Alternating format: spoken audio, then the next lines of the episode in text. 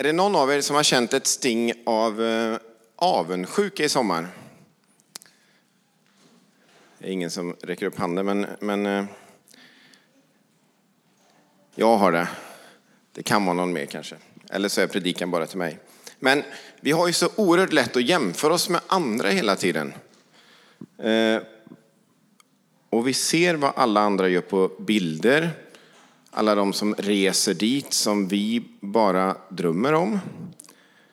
Eller alla de som har de där vännerna och hänger med hela tiden som vi bara drömmer om. Eller de som har besök av barnbarn som vi bara drömmer om att vi skulle kunna få besök av. Eller de som ser så bara allmänt glada och lyckliga ut hela tiden. Som inte vi är. Eller de som har varit på den där fantastiska konserten som vi kanske också skulle vilja gått på. Eller ehm, de som lyckades pricka in sin semester när det var de värsta solveckorna. När vi andra hade, när det bara var 18 grader mulet. Ibland tror jag att sommaren är den tid på åren, året när man kanske är som mest avundsjuk egentligen. Jag vet inte om det är så, men...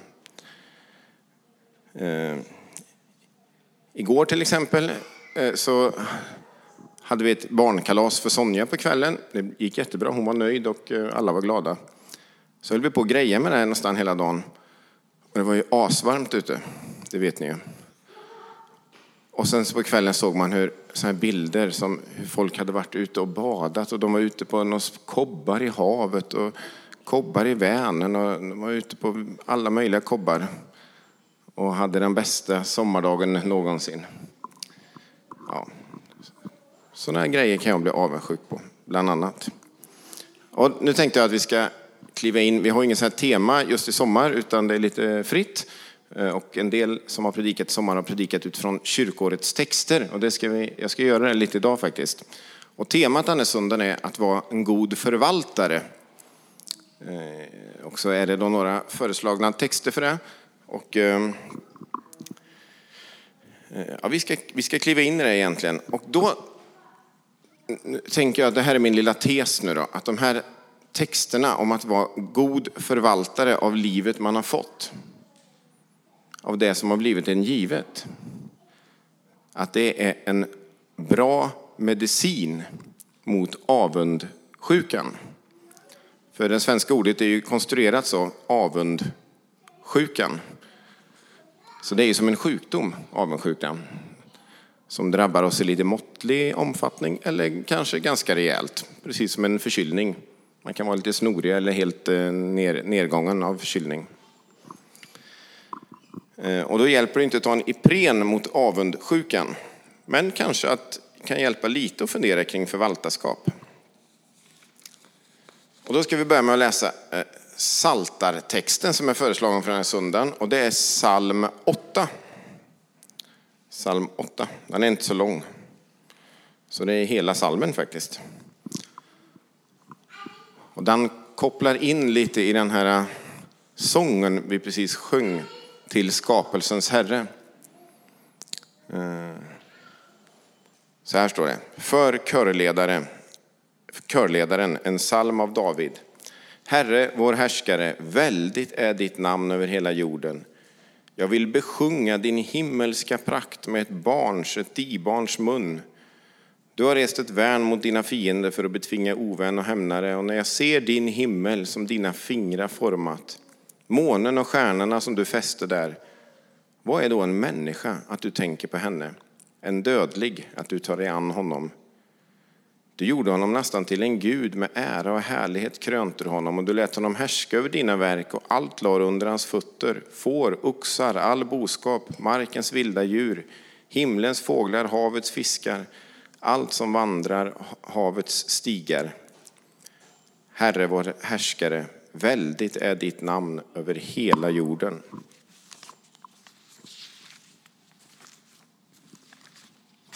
Till dig vill vi sjunga, du skapelsens Herre, som håller allting, eh, hela vår värld i din hand. Och att det Att Gud är så stor, så mäktig, större än vad vi kan tänka och ändå en Gud som bryr sig om vanliga människor som, som dig och mig. Det kan fylla oss med det gamla ordet vördnad, men också med tacksamhet och förundran. Och det är den första medicinen mot avundsjukan för ikväll. Att se Guds storhet och att samtidigt kunna se att Gud är en Gud som bryr sig om mig, om mitt liv, om min situation. Som vill leva med mig. Att tillbe Gud i tacksamhet för att Gud är större än vi kan greppa och samtidigt nära varenda en av oss. Det är medicin ett. Att tillbe Gud. Och det kan ge oss rätt proportioner på livet och rätt förväntan på livet. Att tillbe Gud. Så det är första medicinen. Sen ska vi läsa dagens episteltext också. Eh, episteltext det betyder brevtext. Och det är andra ord brukar vara från någon av breven i Nya Testamentet. Evangelietext kan man också eh, eh, läsa. Den hoppar jag över idag. Men det är från en av evangelierna, det fattar man då. Brevtext. Det är från Efesierbrevet 4. Och vers 20 till 32 läser jag. Efesierbrevet 4 och så vers 20 till 32. Eh, och ehm, Paulus han håller på och skriver här om den gamla nya människan och så säger han så här i vers 20. Eh, Men så är det inte med er, för ni har lärt känna Kristus. Såvida ni nu har hört honom och undervisats om honom efter den sanning som finns hos Jesus. Därför ska ni sluta leva som förut. Ni ska lägga av er den gamla människan som går under bedragen av sina begär. Se till att ni förnyas i ande och förstånd och att ni klär er i den nya människan som har skapats efter Guds bild med den rättfärdighet och den helighet som hör sanningen till.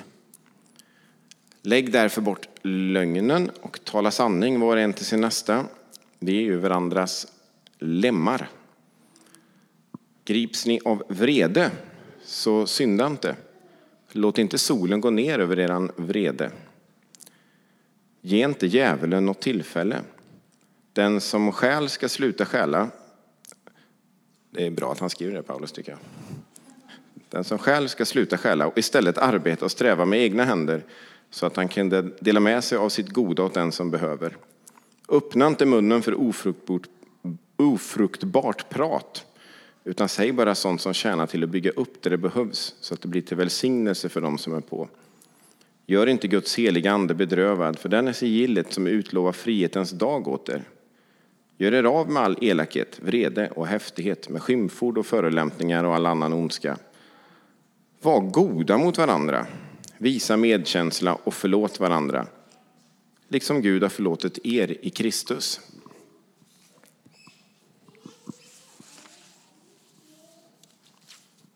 Och för medicin 2 så ska vi börja med att landa i vers 23. Se till att ni förnyas i ande och förstånd. Det är också en medicin tror jag mot att hamna i avundsjukan. Att ni förnyas, eller som det står i Romarbrevet 12 och 2 som påminner lite, anpassa er inte efter denna världen utan låt er förvandlas genom förnyelsen av era tankar så att ni kan avgöra vad som är Guds vilja. Det som är gott behagar honom är fullkomligt. Eh, och sommaren kan ju vara en sån tid för en del av oss där man faktiskt förnyas i ande och förstånd. Där man får god input, där man tydligare liksom kan se vad är Guds vilja. Sommaren kan, kan få vara en, för en del kan det vara en sån. En del åker på konferenser, Torpkonferensen som Emma sjöng ledmotivet från, eller Nyhemskonferensen, eller Hönökonferensen, eller New Wine-konferensen, eller Oasmöteskonferensen, eller Europakonferensen. Eller, det finns massa konferenser man kan åka på. Ni kanske har varit på någon mer av, som konferens. Det är bra, man får massa tid, man får god input förhoppningsvis. Eh, man får sjunga tillsammans med andra och man får liksom möta Gud. Förnyas i ande och förstånd. En del har mycket tid på semestern och sommaren så man läser mycket kristen litteratur och man kanske läser Bibeln mer än vad man gör annars. En del får tid att träffa vänner som man inte har annars, eh, kanske kristna vänner som man ber tillsammans med eller bollar tron tillsammans med. Så att man också får eh, förnya förnyas i ande och förstånd. Och då kan den här liksom vågen som sveper in i en var en väldigt god medicin mot avundsjukan. Men sen finns det en annan rörelse också tror jag, under sommaren som eh, påverkar en, en del av oss också. Eh, vi åker bort. Vi är inte på så mycket gudstjänster i kyrkan som vi brukar. Eh, cellgruppen, men om man är med i en sån, tar sommaruppehåll. Bibelläsningen som man kanske har någon sorts regelbundenhet i Eh, försvinner i, i, i sovmorgnarna och eh, utflykterna.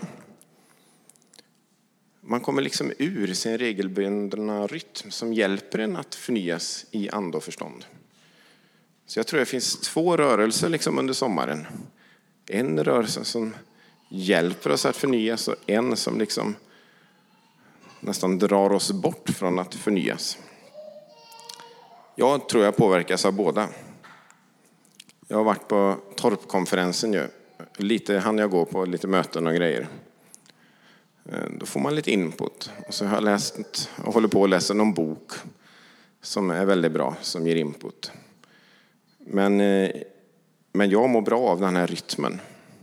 Jag vet det, jag mår bra av rytmen att komma till kyrkan och träffa andra kristna. Och att det liksom återkommer så här. Och det kommer jag ur lite på sommaren när man åker på semesterresor hit och dit och sånt. I vers 24 så fortsätter texten med att ni klär er i den nya människan som har skapats efter Guds bild. Och det här med att klä sig i den nya människan, det pratar Paulus om på andra ställen också, bland annat Galaterbrevet 3 och 27. Är ni döpta in i Kristus har ni också iklätt er Kristus. Så i dopet så blir man liksom iklädd Kristus, man tar på sig Kristus som kläder. Och i andra Korintierbrevet 5 och 17 skriver Paulus, den som är i Kristus är alltså en ny skapelse. Det gamla är förbi och något nytt har kommit. Så är vi iklädda den nya människan i omvändelsen och dopet. Man blir liksom iklädd Kristus. En ny skapelse. Men sen är det som att det finns en dimension till av det där, en pågående rörelse. Att även om jag, jag kanske döpte mig för, som för min del, för eh, många år sedan. Jag kan inte räkna ut riktigt i huvudet hur många det är nu. 36 år sedan kanske, tror jag. Så är det ändå som en pågående grej. Jag behöver liksom fortsätta att ikläda, Jag är iklädd Kristus. Men jag kan liksom inte bara slappna av utan jag behöver se till att jag har kläderna på mig. Ehm, fortsätta. Så att eh, på något sätt välja Ja, men jag vill vara iklädd Kristus. Jag vill det. Påminna mig själv hela tiden. Det är där jag vill leva mitt liv. Så det är medicin två då. Är det så att den sista rörelsen bort från att förnyas i ande och förstånd har påverkat dig mer i sommar än rörelsen mot att förnyas i ande och förstånd? Så får vi liksom ta det här klivet in i rytmen igen, in i gudstjänst, in i cellgrupp när de väl kommer igång om de har haft uppehåll. Och in i att läsa litteratur eller lyssna på kristna poddar eller läsa Bibeln naturligtvis eller be. Kliva in i det igen.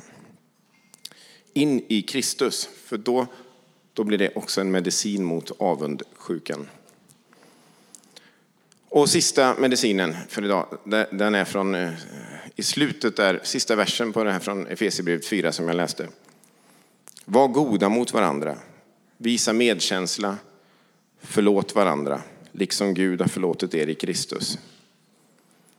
Om man är god, vänlig, hjälpsam, visar medkänsla och har förståelse för varandras livssituationer och förlåter och är generös mot varandra, då är det svårt till slut att gå omkring och vara avundsjuk.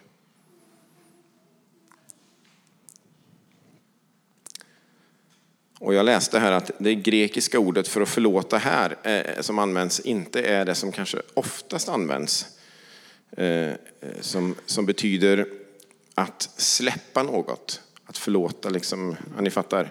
Man har någon, någonting emot någon annan eller blivit sårad på något sätt. Men så släpper man det. Man förlåter, man släpper det. Utan det här Charitsomai, och det betyder mer att generöst undra, uh, unna varandra frihet och favör. Att generöst unna en annan person frihet och favör, eller frihet och välgång kanske man kan säga. Favör är någon gammal butikskedja, men inget ord man använder kanske. Men precis som Gud gett oss friheten och nåden i Jesus. Och det bibelordet kan man ju praktisera i alla relationer tror jag. För att, som en medicin mot avundsjuka. Eh, också inom ett förhållande. Ett äktenskap. För en närbesläktad eh, sjukdom som man kan drabbas av eh, till avundsjuka är ju eh, svartsjukan. Svartsjukan är också en sjukdom som kan krascha vilken relation och äktenskap som helst egentligen. Och totala motsatsen mot charitsomai, det är när vi vill, inte vill ge vår partner frihet och favör, frihet och välgång. Utan istället eh, kontrollera och ha kontroll och kanske till och med trycka ner vår partner för att ha vi är inte goda och medkännande mot varandra i en relation. Då är det ofta svartsjukan som har drabbat oss, smittat oss. Så medicin nummer tre det är att vara, vara goda mot varandra, visa medkänsla och förlåt varandra. Precis som Kristus har förlåtit er. Och summa summarum då så tänker jag att det här behöver inte vara en medicin som man tar redan när man är sjuk. Utan det kan vara förebyggande. Det är så många sjukvårdsmänniskor i en eh, kyrka så jag vågar inte ge mig in i någon sorts medicindiskussion. Men man kan ju ta förebyggande också. Kanske man inte tar medicin, då kanske man tar... Jag brukar tugga i mig C-vitamin till exempel. Och magnesium, bekänner jag här. Eh, och det tänker jag, det är förebyggande. De knaprar jag på så här på dagarna. Inte hela dagarna, men någon om dagen. Eh, och jag läste att eh, i Finland, bland annat under covid-epidemin, så det, fanns det en konspirationsteori där det spred sig mycket, där man sålde något som kallades för silvervatten. Att man skulle dricka eller inhalera silvervatten. Eh, och det skulle göra att man blev, fick fullt motstånd mot covid-smitta. Så det var en del som sålde sådana som tjänade mycket pengar på det tydligen. Eh, då fanns det också då forskare som har sagt att det kan skada både lungor, inre organ och till och med arvsmassan vid upprepat intag. Så en del förebyggande medel är ju kanske inte så smart att ta. Bara lurendrejeri. Men eh, det här, tillbedjan över Guds storhet, att förnyas i ande och förstånd och leva i godhet, medkänsla och förlåtelse. Det kan vara förebyggande medicin som vi mår extremt bra av. Och det hjälper oss verkligen från att inte smittas från avundsjukan. Och hjälper oss att förvalta det vi har fått. Det vi är som personer, det Gud har lagt ner i oss på bästa sätt. Att inte stirra på alla andra hela tiden, utan göra det bästa av det som är jag.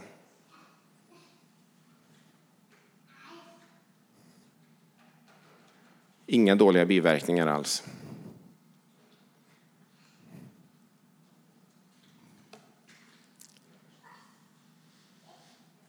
Vi har redan tillbett lite, eh, vi ska fortsätta tillbe. Eh, förnya sig ande och förstånd. Det kan ju vara eh, ja, det kan man göra när som helst. Men känner ni att den här liksom drivkraften på något sätt från att ha förnyats av ande och förstånd så kan det vara ett, eh, det kan man göra när som helst, men det kan vara ett ypperligt tillfälle en dag som denna när man delar nattvard tillsammans och bara säga ja, men Jesus, jag, du vet, jag vill vara iklädd dig. Jag vill leva livet med dig. Bara kom, kom och var med mig mitt i mitt liv. Eh, och kliva in i någon sorts regelbundenhet igen. Att både mötas och eh, möta Gud och möta varandra. Och det sista, att vara goda. Godhet, medkänsla och förlåtelse. Det kanske också är något som, jag vet inte om det är så mycket att kliva in i, men det kan vara någonting man kan ändå tänka på. Hur kan jag leva mitt liv i slutet av den här sommaren och början av hösten och vara god mot människor? Visa medkänsla mot människor, förlåta människor. Inte, inte låta djävulen få något tillfälle, som det också stod i texten. Utan att, att verkligen visa godhet, medkänsla och förlåta. Så får vi be om ett gott skydd mot avundsjukan för oss allihopa.